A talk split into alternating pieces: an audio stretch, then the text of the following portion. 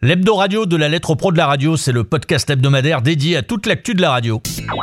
Quand la radio parle de la radio. La journée mondiale de la radio a eu lieu mercredi. L'équipe de la lettre pro de la radio a notamment motorisé une station temporaire installée à l'UNESCO à Paris.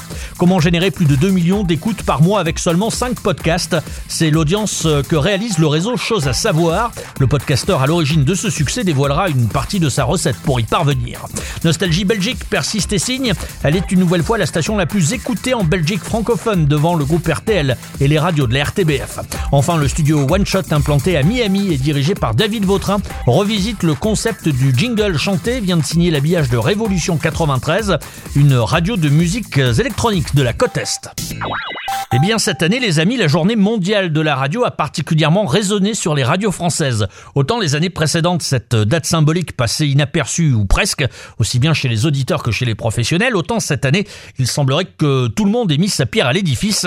Et en France, de la plus petite à la plus grande station, beaucoup ont trouvé un angle parfois original pour relayer cette journée mondiale. Alors à la lettre pro de la radio, nous étions à l'UNESCO mercredi pour y motoriser et y animer la station temporaire Radio Unesco, quartier général de cette journée mondiale où François Quéré a rencontré Cécile Mégie, directrice de R F I.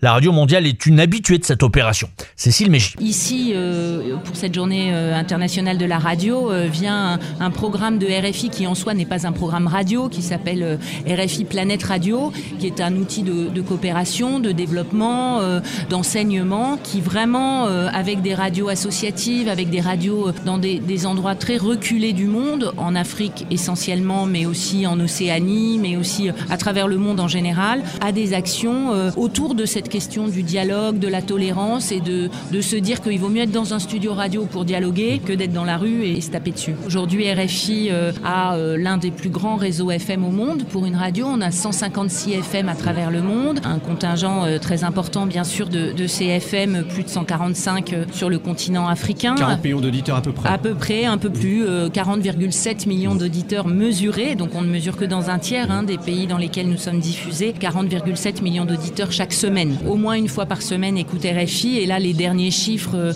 de ce qu'on appelle l'Africascope qui, qui étudie plus précisément neuf villes d'Afrique, d'Afrique francophone, montrent que quarante pour cent du grand public écoute au moins R F I une fois par jour. On a une puissance de diffusion et de, de présence qui est euh, manifeste. C'est une grande fierté d'avoir autant d'auditeurs bien entendu, mais c'est aussi une extrême responsabilité. Et suite logique de cette journée mondiale de la radio, le World Radio Contest, concours international lancé par l'équipe du Salon de la Radio, les résultats dans quelques jours.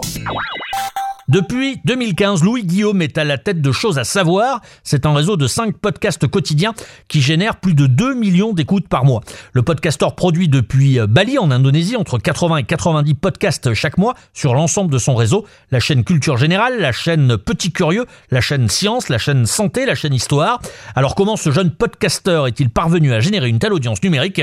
Les réponses de l'intéressé. Alors l'ensemble du réseau bénéficie d'une audience de deux virgule trois millions d'écoutes de téléchargements. Chargement. Ça, c'est les chiffres du mois de janvier. Le succès de ce réseau tient au succès de la première chaîne, la chaîne Culture Générale, qui a tout de suite marché, que j'ai lancée il y a trois ans, sur laquelle est venu, sont venues s'agréger les autres chaînes, donc les quatre autres chaînes. Ce succès est dû aussi au format, euh, format court, maximum trois minutes, et puis à la fréquence des podcasts qui sont publiés euh, tous les jours du lundi au vendredi. Comment vous monétisez vos productions? Alors, il y a hum, différentes façons de monétiser euh, ces podcasts. Il y a d'abord le sponsoring, des pré-rolls diffusés pour des, des sociétés, des annonceurs euh, de type Universal, Europe un, Amazon et des dizaines d'autres. Il y a de la production, la production pour des sociétés qui désirent lancer des, des, des podcasts. Ça peut être des marques, ça peut être des, des associations, des structures diverses. Puis arrivent maintenant les régies publicitaires comme Target Spot et, et autres. Voilà. Avec plus de deux millions d'écoutes chaque mois, est-ce qu'on peut garder facilement les pieds sur terre? Oui, oui, largement, la, largement. Oui, oui, là, il n'y a pas de problème de ce côté-là. Et vous retrouverez l'ensemble des productions de Choses à Savoir sur l'ensemble des plateformes et notamment sur iTunes. En Belgique, les résultats de la cinquième vague des audiences Sim Radio de l'année deux mille dix-huit ont confirmé le leadership de Nostalgie pour la quatrième fois consécutive. Nostalgie obtient une P D M de plus de quinze pour cent et reste également la radio la plus puissante en termes d'audience semaine et totale. Avec un million quatre cent cinq mille auditeurs, elle est la radio qui rassemble le plus grand nombre d'auditeurs en Belgique francophone. Nostalgie, il est onze heures.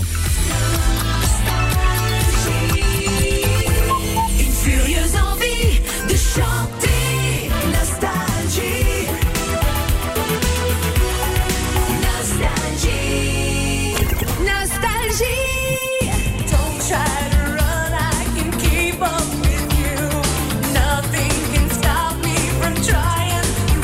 Your Heart, Madonna dans quelques instants sur Nostalgie.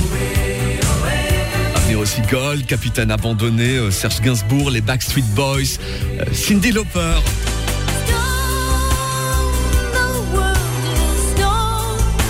Avec The World is Stone, un extrait de l'opéra rock Starmania qui arrive dans quelques instants. Voilà, rien à dire, c'est propre et ça donne envie. Nostalgie Belgique est écoutée chaque jour par cinq cent quarante-deux mille auditeurs et sa durée d'écoute atteint cent soixante-neuf minutes. Ainsi, elle devance Radio Contact, Belle R T L ou encore Vivacité.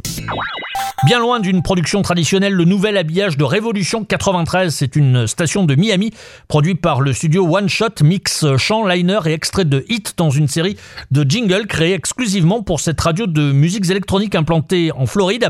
Nous avons travaillé à partir de la playlist de la radio à la manière d'un D J, explique David Vautrin, qui dirige le studio One Shot. Alors vérifions tout cela, je vous ai sélectionné quelques éléments de la démo. One Shot Jingles.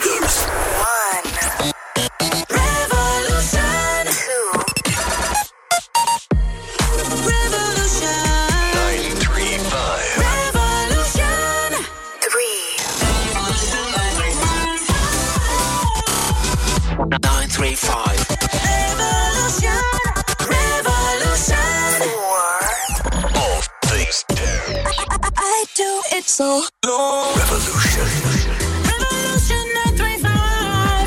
Uh-huh. Revolution. five. The music that makes you feel good. Revolution neuf cent trente-cinq. We keep you moving all day long. Revolution six. three, two, one. Revolution. Revolution. Revolution.